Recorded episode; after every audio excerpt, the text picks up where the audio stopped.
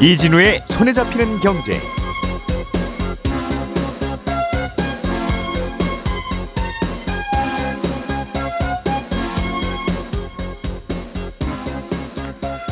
안녕하십니까 이진우입니다.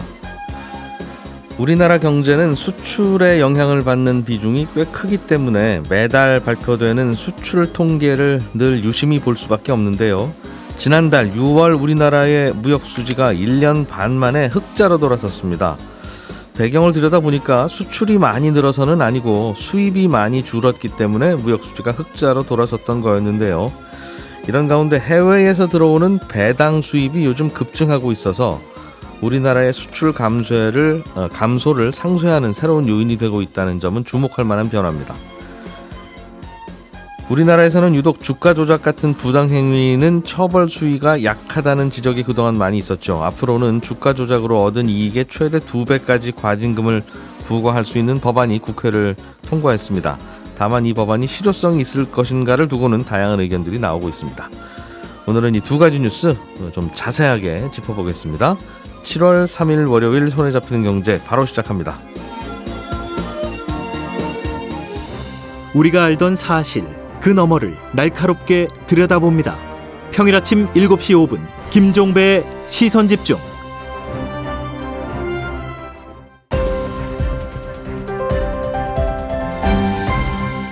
이진우의 손에 잡히는 경제. 예, 오늘 날씨처럼 어, 핫하고 뜨거운 뉴스들만 모아서 시원하게 정리를 좀 해보겠습니다. 언더스탠딩의 안승찬 기자, MBC의 양효걸 기자 두 분과 함께합니다. 어서 오세요. 안녕하세요. 자, 양효걸 기자가 준비해온 내용부터 좀 들여다보겠습니다. 네. 일단은 반가운 소식인 것 같은데 네. 지난달 6월 한 달만 놓고 보면 우리나라 무역 수지가 흑자다. 네. 그 얘기죠? 네, 수출액에서 수입액을 뺀 무역 수지가 지난달 흑자로 돌아섰습니다. 그러니까 지난 해 2월 이후에 16개월, 그러니까 거의 1년 반 만에 흑자가 난 거고요. 음. 어, 수출로 먹고 사는이라는 수식어가 항상 붙는 우리나라 경제에서 좀 이례적인 기간이었다 이렇게 볼 수가 있겠습니다. 지난 16개월이 네, 16개월이. 예. 일단 이번 나온 수치는 산업부에서 발표한 통관 기준 무역 수지고요. 흑자 폭은 아주 크진 않은데요. 약 11억 3천만 달러로 우리 돈 한 1조 5천억 원 정도입니다. 음. 그러니까 외국에서 물건 사온 것보다 해외에 판 게 1조 5천억 원 정도 많았다는 얘기입니다. 음.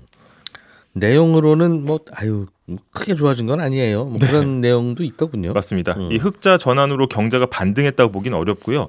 이번에 흑자 전환을 이끈 건 수출이 아니라 수입입니다. 그러니까 음. 우리나라 물건이 해외에서 잘 팔려서 흑자가 난 게 아니라 수입이 확 줄어서 생긴 불황형 흑자, 흑자라는 거거든요. 역시 이제 국제 에너지 가격 하락이 가장 큰 영향을 미쳤고요.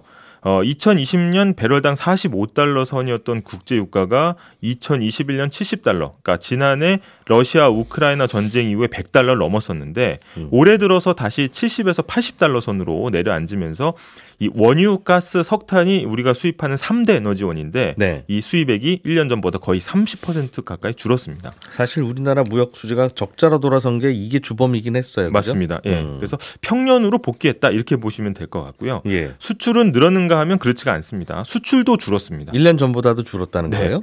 수출이 1년 전보다 6% 줄었는데 수입이 11% 넘게 더 크게 줄면서 어, 불황형 흑자 구조를 보인 겁니다. 둘다 줄었는데 수입이 좀 더 줄어드는 바람에 맞습니다. 흑자로 돌아섰다. 네. 음. 여전히 수출이 잘 안 되고 있는 거군요, 우리나라가. 맞습니다. 음. 어, 근데 정부에서는 일단 16개월 만에 흑자 전환했고 수출도 줄긴 했지만 그 감소폭이 훨씬 작아졌다고 보고 있고요. 예. 긍정적으로 보고 있는 거죠. 그러니까 지난해 6월의 수출액이 6월 기준으로 보면 최고 실적을 내서 역대 최대였기 때문에 음. 그거에 비해서 지금 6월 수출액을 보면 기저효과로 좀 수출이 감소한 것처럼 보인다는 거고요. 또 반도체 수출 회복이 생각보다 늦어지면서 반등이 지연되는 것 뿐이지 하반기에는 여전히 좋아질 거다 이런 논리를 유지를 하고 있습니다. 이게 관건인 것 같아요. 반도체 수출이 네. 지금 안 좋긴 안 좋은데 네. 하반기에는 좋아질 거냐? 네, 맞습니다. 음. 뭐 마지막 퍼즐이다 뭐 이런 얘기들도 하고 있는데요. 근데 보수적으로 보는 분들은 내후년 하반기쯤 좋아질 거라고. 하반기는 하반기인데 네. 그런 얘기도 하시는 것 같고. 그래서 아까 말씀하신 것처럼 전문가를 중심으로 하반기에도 회복이 쉽지 않을 거다 이런 전망도 계속 나오는데 수입이 줄었다는 걸 좀 뒤집어 보면 우리가 일상에서 쓰는 소비재뿐 아니라 우리가 활발하게 만들어서 팔아야 하는 물품들의 중간재 수입도 줄었다는 거거든요. 그래서 음. 안 좋은 신호로도 볼 수가 있다는 거고 특히 주력 품목인 반도체는 지난달에도 1년 전보다 한 30% 가까이 줄었습니다. 수출 금액이 네, 수출 예. 금액이 여기에 디램 메모리 반도체 가격도 지지부진하거든요. 그래서 음. 수출량뿐 아니라 수출액도 쪼그라든 상황이고요. 그런데 좀 주목할 점이 이런 상황에서 이번 주 금요일에 한국은행에서 5월 경상수지를 발표하는데 네. 한국은행은 경상수지에 대한 전망을 좀 꽤 밝게 보고 있습니다. 물론 지금 산업부에서 발표하는 수치와는 기준이 좀 다르긴 하지만 음. 한은은 지난 4월에 7억 9천만 달러 적자를 보였던 경상수지가 5월에는 흑자 전환은 물론 앞으로 흑자 폭이 확대될 거다 이렇게 전망을 하고 있습니다. 음, 경상수지가 네, 이게 무역 수지가 수출하고 수입하고 차이가 그 무역 수지고 네, 거기에다가 관광객이 얼마나 오갔는지 더하면 네, 그게 네. 그냥 경상수지인데 네, 우리나라 경상수지가 앞, 지금도 흑자고 앞으로도 더 흑자가 커질 거라는 건 네. 관광객이 쏟아져 들어오는 거 말고 또 다른 이유가 있어요? 네. 이게 뭐 한국은행에서 내는 경상수지는 일단 이 산업부에서 내는 무역수지랑은 조금 다른데 예. 아, 상품 수지와 서비스 수지 그다음에 아까 말씀하신 소득 수지 등을 이제 합한 게 경상수지여서 네. 기준은 다르지만 앞으로 흑자 폭이 커질 거라고 보는 이유는 음. 어, 바로 이제 해외에서 들어오는 배당금 때문입니다. 그러니까 외국으로부터 들어오는 배당이 사실 이게 소득 수지에 포함이 되거든요. 예. 그러면 이게 많아지면서 경상 수지까지 끌어올릴 걸로 지금 보고 있거든요. 음. 근데 이 배당금에 대해 설명을 드리면 사실 우리나라 기업이 해외에 공장도 짓고 생산도 하고 현지 산업에 투자하는 경우가 2010년 이후에 굉장히 크게 늘었습니다. 네. 이게 해외 직접 투자라고 하는데 음. 거의 뭐 2021년 기준으로는 연간 1,100억 달러, 그러니까 우리 돈으로 한 연 150조 정도가 이제 투자가 되거든요. 네. 근데 이런 투자가 일종의 씨뿌리기라고 하면 여기서 매출이 발생하고 순이익이 생기면 현지 법인이나 자회사들이 이익이 생기니까 이걸 음. 유보금으로 쌓아두거든요. 네. 근데 본사가 한국에 있으면 이런 이익 중의 일부를 배당으로 다시 걷어들일 수가 있는 겁니다. 음흠. 그러니까 비유를 하자면 해외 직접 투자로 나라 밖에 씨를 뿌리고 잘 자라서 수확을 하면 다시 국내로 들여오는 개념인데요. 음. 근데 뭐 우리 수출 규모가 엄청 큰데 이거 뭐 얼마 되겠어 이렇게 하실 수 있지만 이 규모가 꽤 커졌습니다.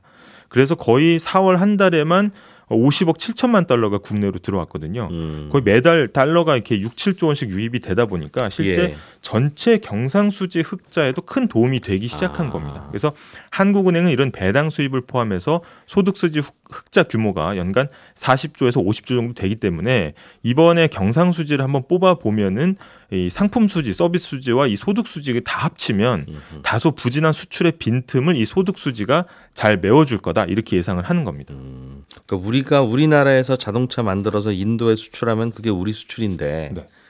만약 우리가 인도로 공장을 옮겨서 거기에서 만들어서 인도인들한테 팔면 네. 우리 수출은 싹 다 없어지는 거잖아요. 네, 그런데 그 공장이 한국 자동차 회사의 자회사이겠고 당연히 네, 인도로 진출한 거니까 네, 거기서 번 돈을 배당으로 보내면 네, 그냥 수출 대금 받은 거랑 비슷 같은 거다 그냥 네, 맞습니다. 무역 수지나 경상 수지로 보면 네, 근데 그게 꽤 들어오고 있다 그 말이네요. 맞습니다. 그게 계속 들어오고 있습니다. 아 그런 그런데 갑자기 더 들어오는 이유는 뭐예요? 이게 올해부터 세금 관련 제도가 좀 바뀌었거든요. 그동안은 해외 자회사가 번 돈을 현지에서 일단 법인세 등 각종 세금을 내야지 되기 때문에 예. 냈고요. 그다음에 거기서 남은 돈을 한국에 있는 본사가 배당금으로 바, 들여오면 네. 이것도 다 본사 이익으로 함께 잡아서 세금이 무거워졌던 겁니다.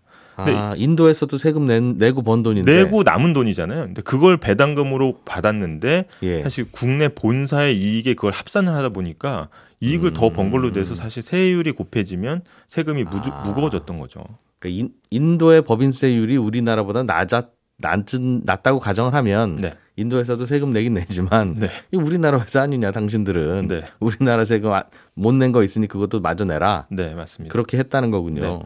음. 그래서 이걸 두고 이제 같은 소득을 두고 해외에서 한 번 또 국내에서 들어올 때 한 번 이렇게 이중으로 과세한다는 지적이 있었거든요. 예. 따라서 이제 기존에는 해외 자회사에서 이익이 많이 나도 야 그냥 국내로 들어오면 세금만 더 내니까 그냥 해외 자회사의 유보금으로 쌓아둬라 이렇게 그냥 두고 있었거든요. 다시 나갈 수도 있는 돈인데 한번 들어왔다 나가면 세금을 내니까. 네, 맞습니다. 음. 나중에 이제 환급해주는 절차가 있긴 하지만 그거를 다 따진다 하더라도 세금을 더 많이 내는 경우가 많았거든요. 그게 네. 2021년 기준으로 902억 달러, 그러니까 우리 돈으로 한 120조 정도가 쌓여 있었습니다. 해외에. 네. 음. 근데 올해부터는 이런 해외 자회사 배당금에 대해서 95%까지는 추가로 세금을 매기지 않는 걸로 이제 세법이 바뀌면서 이런 해외 유보금들이 야 이제는 들어가도 되겠다 라고 이제 배당금 형태로 국내로 속속 들어오고 있다는 거고. 음. 일단 국내로 보내, 한국으로 보내 그런 음, 얘기가 많아진다는 거군요. 맞습니다. 그러니까, 그러니까 음. 수출이 부진해서 달러 유입이 절실한 요즘 같은 경우에는 환율 안정에 효자 노릇을 하고 있는 거고요. 아, 그래서 한국은행이 이제 경상수지로 다시 얘기를 돌아오면 앞으로 전망이 그렇게 나쁘진 않다 이렇게 보고 있는 거고 그래서 이번 주에 경상수지 통계를 보실 때 아, 실제 이제 경상수지 흑자가 나더라도 아 경상수지 흑자가 났으니까 우리 수출이나 이런 산업이 다시 회복되고 있구나라는 해석보다는 예. 흑자가 나긴 났지만 아, 실제 우리 수출이 회복되려면 시간이 좀 더 걸리겠구나. 이렇게 보는 게 조금 더 적절할 것 같습니다. 거기에다가 해외에서 쌓아놓고 안 들여왔던 해외 법인들의 돈이 네, 국내로 들어오긴 하고 있는 건데 네, 그동안 쌓여온 거 다 들여오는 거니까 올해 많이 반영이 되긴 되겠군요. 네. 만약에 이제 그 금액이 늘어난다면 예. 확 반영이 될 수가 있습니다. 그러나 내년 후년에는 별로 그렇게 많이 들어올 거는 아닌. 네. 왜냐하면 쌓여있던 거 이번에 한꺼번에 들어왔을 테니까. 음. 세법이 바뀌니까 이렇게 기업들의 행동이 꽤 달라지는 네, 음, 환율에도 좀 영향을 줄 것 같고 그 변화가. 자 안승찬 기자님이 준비해 오신 소식으로 넘어가 보죠. 예, 주가 조작을 하면 처벌을 강화한다. 예. 음, 이런 법이 국회를 통과했어요? 어느 정도로 강화됐습니까? 어, 그동안 사실은 뭐 처벌 수위가 약하다 이런 지적들이 많았거든요. 흥미로운 통계를 하나만 말씀드리면 지난 5년간 뭐 내부 정보를 몰래 이용했다든가 이런저런 주가 조작으로 검찰에 고발된 사람이 한 800명이 넘는데 네. 실제로 기소된 사람은 한 47, 비중이 47%. 그러니까 절반은 재판 안 받고 그냥 풀려난다 이런 뜻이고 예. 또 기소가 되더라도 거기서 실제로 어 유죄가 돼서 유죄가 돼서 감옥에 가는 사람도 절반밖에 안 되거든요. 왜냐하면 한50% 정도는 집행유예를 받으니까. 음. 그래서 뭐 재범률도 굉장히 높고 이런 지적들이 많았는데 네. 어, 주가 조작과 관련해서 처벌이 좀 약했던 이유가 어, 그동안 제도적인 문제가 있었다 이런 지적들이 많았습니다. 무슨 음. 말이냐면 부당 이득을 산정을 해야 되잖아요. 왜냐하면 부당 이득에 따라서 이 사람은 음. 집- 집행형 몇년이 이렇게 범죄로 당신이 얻은 소득이 수입이 얼마나 되느냐? 그렇습니다. 음. 근데 부당 이득을 그동안 어떻게 산정해 왔냐면 예를 들면 주가가 만 원에서 2만 원을 떴다. 음. 그러면 100% 수익률이니까 우리 상식으로는 이 사람은 뭐 100%를 먹었네. 예. 이건 부당 이득이네 이렇게 생각할 것 같습니다만 음. 실제로 검찰에서 기소할 때는 어, 이 주가 조작으로 오른 상승분을 빼고 음. 예를 들면 회사의 실적이 좋아졌다든가 뭐 환율 효- 효과가 있었다든가 뭐 이런저런 시- 그냥 가만히 놔둬도 주가가 오를 수 있는 효과들 있잖아요. 네. 그 부분 빼고 순수하게 주가 조작으로만 오른 거를 어 부당 이득으로 오. 간주하거든요. 그럼 그러면 예를 들어서 주가가 만 원짜리였던 기업이었는데 예, 주가 조작을 해서 가- 그 기간 동안 주가가 2억, 2만 원으로 올랐어요. 예, 그러면 초, 처음에 한 100억 투자했으면 200억 됐을 거 아닙니까? 그렇습니다. 그런데 나중에 그게 주가 조작이었다는 게 들통이 나도 음, 만 원에서 2만 원 갈 때까지 꼭 내가 주가 조작으로 올린 게 아니라 네, 시장도 올랐고 이 회사가 실적도 좋아졌고 예. 그래서 저절로 오른 것도 있지 않느냐. 그렇습니다. 그래서 그냥 100억으로 다 계산하는 건 억울하다. 아. 그래서 검사가 그걸 빼고 요만큼만 주가 조작으로 이- 통한 부당 이득이다 이렇게 입증을 해야 되는데 이게 말처럼 쉬운 일이 아니잖아요. 아니 주가가 왜 올랐는지를 그걸 검사가. 어떻게 알아요? 그렇습니다. 어. 그래서 실제로 그 재판 과정에서 보면 부당 이득이 명확하지 않다 이런 이유로 집행유예가 나온 경우가 굉장히 많았거든요. 음. 아, 그래서 어, 국회에서 이번에 이제 개정안을 만들면서 처음에는 부당 이득을 계산할 때 이렇게 하지 말고 네. 그냥 단순히 주가 오른 만큼은 다 부당 이득으로 계산하고. 정 피고들이 억울하면 당신들이 외부 요인 때문에 요만큼은 내가 한 거 아닙니다. 음. 이렇게 당신들이 입증해라. 그러면 그건 빼줄게. 이런 식으로 어, 계산하는 방식을 바꾸는 개정안을 내놨거든요. 근데 이렇게 바꾸면 이게 속 속은 시원한데 그렇습니다. 이게 속 시원하고 뭐 처벌 수위가 높아지는 측면은 있겠습니다만 예. 이게 국회 과- 논의 과정에서 음. 어, 반대로 인해서 통과가 안 됐습니다. 왜냐하면 음. 어, 이렇게 되면 우리나라 형법에는 그 무죄 추정의 원칙이 있잖아요. 그러니까 최종 판결이 나기 전에는 이 사람은 네. 일단 무죄라고 판결 판단을 하고 이제 재판이 진행돼야 되는데 음. 검사가 정확하게 죄를 입증하지 않고 이만큼은 일단 다 유죄 사유야 음. 이렇게 생각하고 기소를 하는 건 이거는 형법의 근간인 무죄 추정의 원칙을 음. 위배하는 거 아니냐 이런 지적이 국회 논의 과정에서 나왔어요. 하기가 그렇게 따지면 그냥 아무나 잡, 잡아서 그 기소하고 예, 무- 무죄라는 걸 당신이 입증해라. 그렇습니다. 이렇게 할 수 있고 그러면 안 되니까. 그래서 그 내용은 빠졌고 다른 내용이 조금 추가되면서 아, 지난주에 가까스로 법안이 통과가 됐습니다. 음, 주가 조작 관련 처벌을 강화하자는 취지로 진행되던 거니까 예. 뭔가 좀 강화됐을 텐데 네, 지금 설명해 주신 부분은 강화하려고 했다가 강화 못 했어요. 그렇습니다. 그 설명이고. 네. 그럼 뭐가 좀 강화된 거예요? 어, 과징금 제도가 새로 들어갔어요. 물론 지금도 이제 금융위원회에서 과징금을 부과하는 제도가 있습니다만 예를 들면 공시 위반이라든가 뭐 공매도 위반, 그러니까 좀 가벼운 사건에 대해서는 과징금을 부과하게 돼 있고 시세 조정, 뭐 부정거래, 미공개 정보 이런 좀 심각한 주가 조작 문제에 대해서는 그 동안은 과징금 대신 범찰에 기소하도록 돼 있었거든요. 그러니까 네. 나쁜 어, 일이니까 요거는 확실히 법- 재판에서 죄를 묻겠다 이런 취지긴 합니다만 아까도 말씀드렸다시피 이게 계산하는 방식도 매우 좀 제한적으로 돼 있고 유죄도 잘 안 나오고 실제로 판결 때까지 시간도 많이 걸리고 이런 문제가 있어서 네. 이번에 아예 재판 전에 행정부가 과징금을 먼저 부과해서 부당이득을 일단 환수하는 제도를 도입하자 이런 내용이 이번에 개정안에 포함이 됐습니다. 요 겨- 과징금을 어, 산정할 때도 부당이득 규모를 따져야 되잖아요. 아까 그 논란이 그럼 있겠군요. 그렇습니다. 예. 그래서 요 과징금에 대해서는 아까 전에 단순 계산 방식으로 아. 부당이득을 계산한다. 왜냐하면 이거는 형법은 아니고 어쨌든 행정적인 처분이니까 네. 일단 과징 다 부당이득이라고 생각하고 과징금을 때리고 음흠. 정 억울하면 행정소 행정소송해라. 어, 재판 받아봐라. 예, 그렇습니다. 그런 식으로 어, 이번에 개정안이 들어갔고 그래서 예. 부당이득이 산정되면 거기에서 최대 두 배까지 어, 부당이득이 애매하면 최대 40억 원까지 과징금 부과할 수 있다 이런 내용이 이번에 포함이 됐습니다. 그렇군요. 그러면 그런 의심 받는 쪽에서도 나는 재판 받아볼랜다. 너무 예. 뭐- 너무 과징금이 과하다. 네. 그렇게 생각할 수도 있겠군요. 그렇게 생각할 수 있습니다. 그러면 음. 이제 그 그렇게 생각한 피고들은 이제 행정 재판을 통해서 본인의 소명을 하면 되고 예. 어쨌든 과징금을 통해서 일단 부당이득을 국가에서 환수하는 식으로 음. 이제 좀, 좀 벌을 주겠다 이런 뜻이고요. 예. 요게 이제 무죄 처- 추정의 원칙을 벗어나는 측면도 있고 또 그동안은 재판 결과가 너무 오래 걸렸다 이런 지적들이 많았으니까 음. 과징금 제도를 좀 도입하면 좀 빠른 대응이 가능하지 않겠느냐 예. 뭐 이런 아이디어에서 도입됐다고 보고 하나만 더 말씀을 드리면 이번에 leniency라는 제도도 도입이 됐습니다.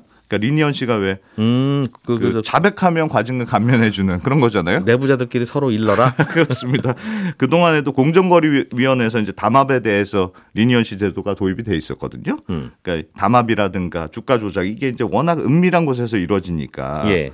그쪽 입장에서 보면 배신자, 음. 우리 입장에서 보면 내부 고발자 이런 사람들 자꾸 유도하는 게 중요하거든요. 근데 이걸 같이 공모한 사람인데 포상을 할 수는 없고 보상을 할 수는 없으니까 어, 떻게 유도하기로 했어요, 그럼? 그러니까 내부 고발자나 처음 자백한 사람은 과징금을 감면해 준다든가 감면 그렇습니다. 어. 아니면 좀 아예 안, 안- 매- 과징금을 매기지 않는다 이런 식으로 하겠다는 건데 정확한 내용은 이 법안이 내년 3월부터 시행이 되는데 내년 예. 1월부터 시행이 되는데 시행령에 좀 넣기 엮기로 했습니다. 밉기는 한데 감면 가지고는 안 되고 네. 공정거래위원회 리니언 씨처럼 네, 아예 그냥 안 받는 걸로. 아예 네, 내가 가서 제일 먼저 일렀는데 네. 오케이 그럼 너도 5억 원 내.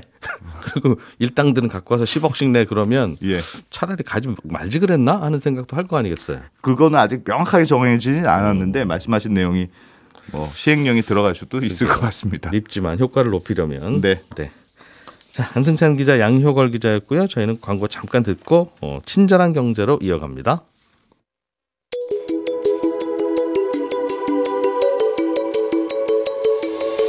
경제를 생각하는 사람들의 즐거운 습관 이진우의 손에 잡히는 경제를 듣고 계십니다.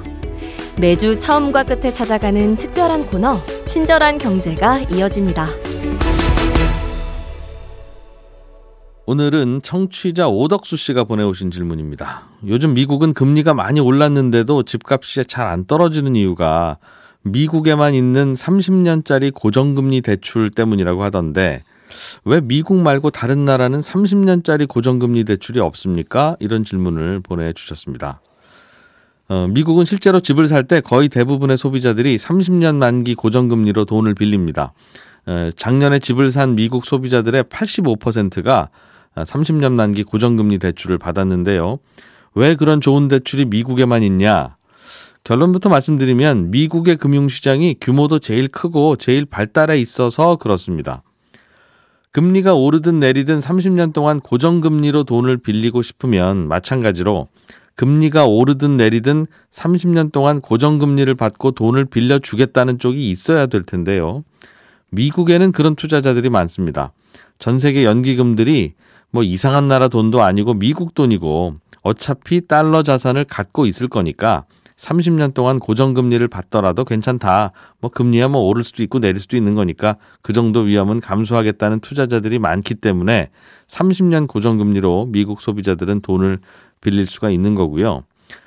30년 고정금리로 돈을 빌려주면 돈을 빌려간 쪽도 정말 30년 동안 고정금리를 꼬박꼬박 따박따박 내줘야 되는데 실제 현실은 고정금리 대출을 받은 소비자들이 중간에 시중금리가 내려가면 낼름 금리가 낮은 다른 대출로 갈아타시기도 하고 중간에 집을 팔아버리거나 아유 나 회사 그만둬서 이제 이자 못 내요 그러거나 하여간 중간에 계약을 깨는 일들이 참 많거든요.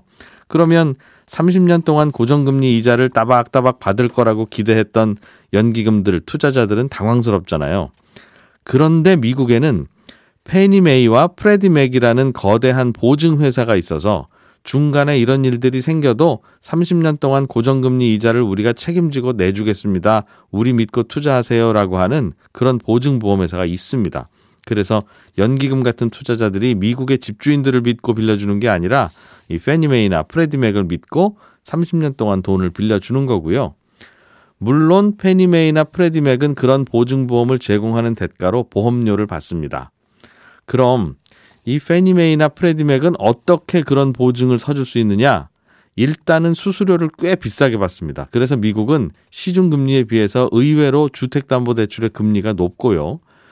페니메이나 프레디맥은 예상보다 금리가 낮아져서 30년 동안 고정금리 내겠다던 소비자들이 다 다른 대출로 갈아타는 게 정말 큰 걱정이고 문제인데 그래서 금리가 내려가는 게 항상 걱정인데 미국 금융시장은 워낙 크기 때문에 금리가 올라가는 게 걱정인 투자자들도 많거든요.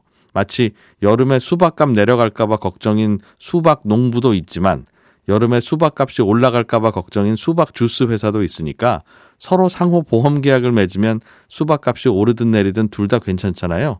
그런 거래를 어, 페니메이나 프레드맥은 하면서 리스크를 해지하고 있습니다.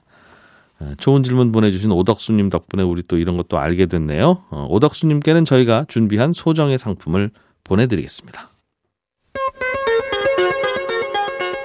예, 저는 내일 아침 8시 30분에 다시 찾아오겠습니다. 이진우였고요. 함께 해 주신 여러분 고맙습니다.